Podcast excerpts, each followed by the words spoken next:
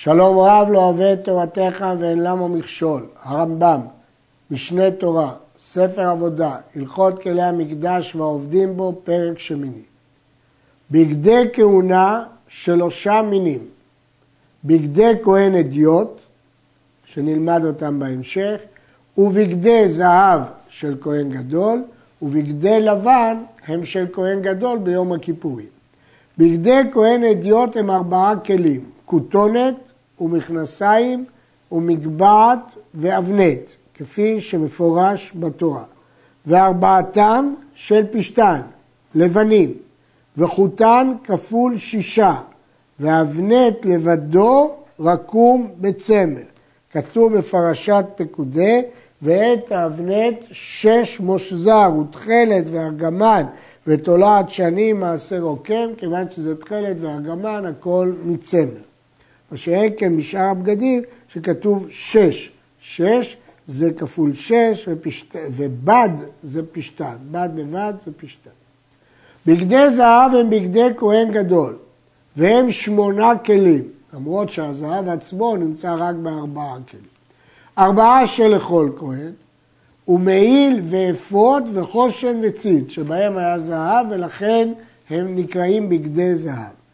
ואבנט של כהן גדול מעשה רוקם הוא, ואינו דומה במעשיו לאבנט כהן אדיוט. האבנט של כהן גדול כתוב בפירוש שהוא מעשה רוקם, אבל באדיוט לא כתוב מעשה רוקם, למרות שאמרנו שרקמו אותו בצמר. והרמב"ם מדגיש שהוא היה שונה, או רקום באופן שונה וכדומה. ומצנפת האמורה בארון היא המגבעת האמורה בבניו, אלא שכהן גדול צונף בה כמו שלופף על השבר, ובניו צונפים בה כחובה, ולפיכך נקראת מגבעת. לפי הרמב"ם, גם המצנפת וגם המגבעת הם אותו דבר כמו חבל ארוך, ארוג יפה. אלא שההבדל הוא מה עושים איתו. שכהן גדול צונפים אותו, מסובבים אותו בעיגולים כאחים כאחים, ואילו שכהן אדיוט עושים אותו בצורה של כובע. בגדי לבן, הסוג השלישי של הבגדים, הם ארבעה כלים שמשמש בהם כהן גדול ביום הכיפורים. נשים לב, הם לא אותם ארבעה בגדים של בגדי אדיוט. כותונת ומכנסיים ואבנת ומצנפת. וארבעתם לבנים. נשים לב, אצל כהן אדיוט היה כתונת ומכנסיים ומגבעת ואבנת, ואילו פה מצנפת, אבל לבן. וארבעתם לבנים, וחותם כפול שישה, ומן הפשתן לבדו ושתי כותונות אחרות היו לו לכהן גדול ליום הכיפורים, אחת לובשה בשחר ואחת בין הארבעים. ושתיהן בשלושים מנה משל ההקדש. ואם רצה להוסיף, מוסיף לשלו. הוא מקדיש התוספת ואחר כך עושה כותונת. חייב למסור את זה יפה לציבור ורק אז לעשות את הכותונת. בגדי כהונה, מצוותם שיהיו חדשים, שלא יתקבסו, נעים ומשולשלים, כלומר שהגודל שלהם מתאים עד עקבו כפי שנלמד בהמשך. כדרך בגדי הגדולים, שנאמר לכבוד ולתפארת. היו מטושטשים, דהיינו מלוכלכים בטיט, או מקורעים, יש בהם קרעים, או ארוכים יתר על מידתו, או קצרים פחות ממידתו, או שסילקן באבנת ועבד, עבודתו פסולה. כיוון שהבגדים לא נעים לכבוד ולתפארת, העבודה פסולה. היו משוחקים, או שהיו ארוכים וסילקם באבנת עד שנעשו כמידתו ועבד, עבודתו כשרה. כי כאן הם לא קרועים, רק שחוקים, והם לא סילק אותם באבנת ועשה אותם קצרים, אלא עשה אותם כדי מידתו, אז עבודתו בדיעבד כשרה. כל בגד מבגדי כהונה, בין כהן אדיוט, בין כהן גדול, שנעשה צועי, התלכלך, אין מלבנים אותו ואין מכבסים אותו. זה לא כבוד, במקדש אין עניות במקום עשירות, אלא מניחין אותו לפתילות. גודלים ממנו פתילות לנרות, ולובש חדשים.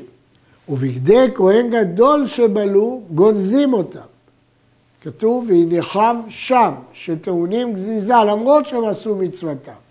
ובגדי לבן שעובד בהם ביום הצום, אינו עובד בהם פעם שנייה לעולם, אלא נגנזים במקום שיפשוט אותם שם, שנאמר והניחם שם, והם אסורים בהנאה.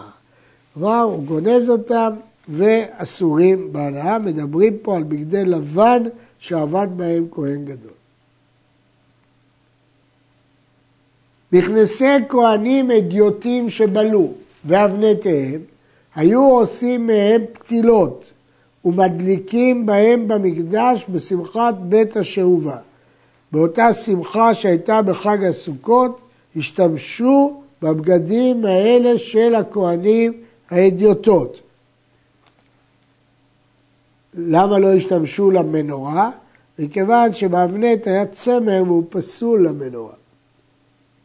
וחותנות כהני אדיוטות שבלו היו עושים מהם פתילות למנורה תמיד, כי אין בהם צמר ואפשר לעשות מהם פתילות.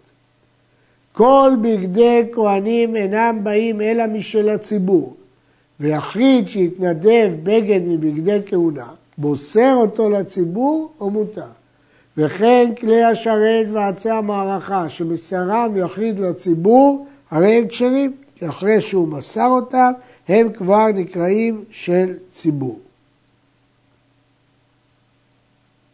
וכן כלי השרת, כל דבר צריך למסור לציבור. אף כל קורבנות הציבור שהתנתר אותם יחיד משלו כשרים, ובלבד שימצרם לציבור. בגדי כהנים אדיוטות היו עושים מהם החלצות רבות. הרבה סטים הכינו. ושישה ותשעים חלון היו במקדש להניח בהם הבגדים, תאים לחלונות. ארבעה חלונות לכל משמר, כל משמר היו לו החלונות הקבועים שלו. ושם כל משמר כתוב על חלונותיו, וכולן סתומות. וכשייכנסו אנשי משמר לעבודה בשבת שלהם, פותחים חלונותיהם כל ימי שבתן, נוטלין הכלים, וכשיצאו מחזירים הבגדים לחלונותיו וסותמים. ולמה עשו ארבעה חלונות לכל משמר? לפי שלא היו הכלים מעורבבים, אלא כל המכנסיים בחלון אחד וכתוב עליו מכנסיים. כל האבנטים בחלון אחד כתוב עליו אבנט, וכן המצנפות כולם בחלון אחד, והכותונות כולם בחלון אחד. כהן גדול מניח בגדי זהב בלשכה שלו, בלילה או בעת שיצא מן המקדש. כהן גדול יכול להשתמש בבגדים גם שלא בשעת העבודה, אבל רק כשהוא במקדש. אבל כשהוא יוצא מהמקדש או בלילה, חייב לפי הרמב"ם לפשוט אותם, כתוב ביום עבודתו ולא בלילה. יש מתירים גם בלילה, לפי הרמב"ם רק ביום. בגדי כהונה מותר להיענות בהם, לפיכך לובש אותם ביום עבודתו אפילו שלא בשעת עבודה. הוא לא חייב מיד עם תום העבודה להפשיט אותם. גם שלא בשעת עבודה מותר לו ליהנות בהם. חוץ מן האבנט, מפני שהוא שעטנז, אסור לכהן אדיוט ללובשו, אלא בשעת עבודה. הרמב"ם פסק בהכרעה א' שהאבנט היה בו כלאיים, אז ברור אם כן שהוא אסור לאדיוט שלא בשעת העבודה. אבל כהן גדול ביום כיפור, האבנט שלו היה של צמר, ולכן, של פשתן בלבד, בלא צמר, ולכן אין בעיה. דעת הרייבד, שגם האבנט הותר במקדש, אפילו שלא בשעת עבודה. אין הכהנים לובשים לעבודה אלא צמר ופשתים בלבד. כך לומדת המשנה, והגמרא מביאה פסוקים לכך. וכל מקום שנאמר בתורה שש או בד הוא הפשתים, והוא הבוץ. בוץ, פשתים, שש, בד זה אותו לשון. ותכלת האמורה בכל מקום הוא הצמר, תמיד כשכתוב תכלת זה צמר. צמר הצבוע כעצם השמיים, שהוא פתוח מן הכוחל, לא ממש כחול כהה, אלא בהיר יותר. הארגמן הוא הצמר הצבוע אדום, ותולעת שני הוא הצמר הצבוע בתולעת. הייתה להם תולעת ידועה בהרים, ויש שם גרגירים אדומים, שבזה היו צובעים. כל מקום שנאמר בתורה שש או שש מוזר, צריך שיהיה החוט כפול שישה. ומקום שנאמר בד, אם היה החוט אחד לבדו, כשר. ומצווה מן המובחר שיהיה כפול שישה. ומקום שנאמר בו מושזר לבד, לא שש, אלא מושזר, צריך שיהיה חוטם כפול שמונה. לכן המושזר הוא שמונה.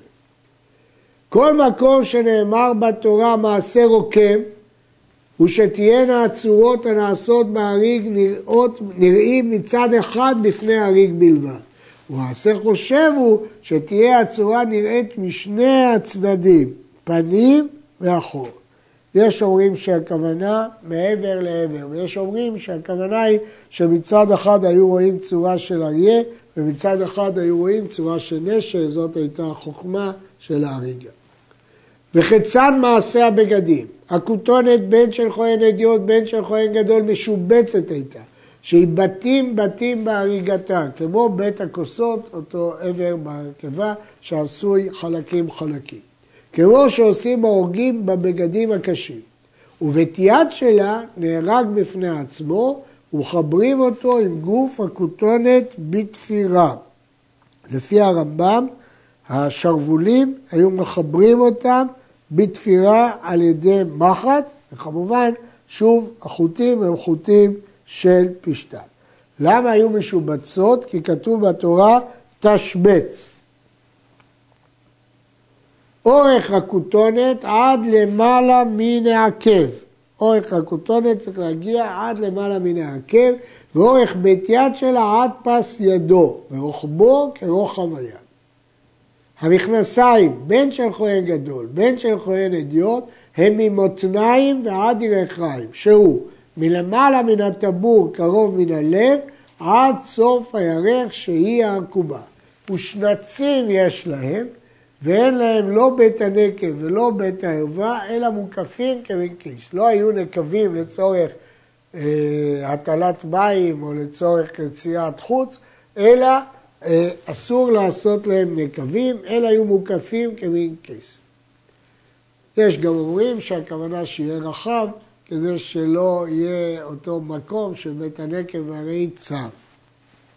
המצנפת של כהן גדול או אדיוט אורכה 16 אמה, והאבנט רוחבו כמו שלוש אצבעות ואורכו שתיים ושלושים אמה, מקיפו ומחזירו כרך על גבי כרך. ובגדי כהונה כולם אין עושים אותה מעשה מחט אלא מעשה הורג, שנאמר מעשה הורג. אם כן, גם המצנפת היה לה הרבה כריכות, גם האבנט כנגד הלב, היו כורכים אותו הרבה כריכות, כי הוא היה, כפי שראינו פה, 32 אמה. עד כאן.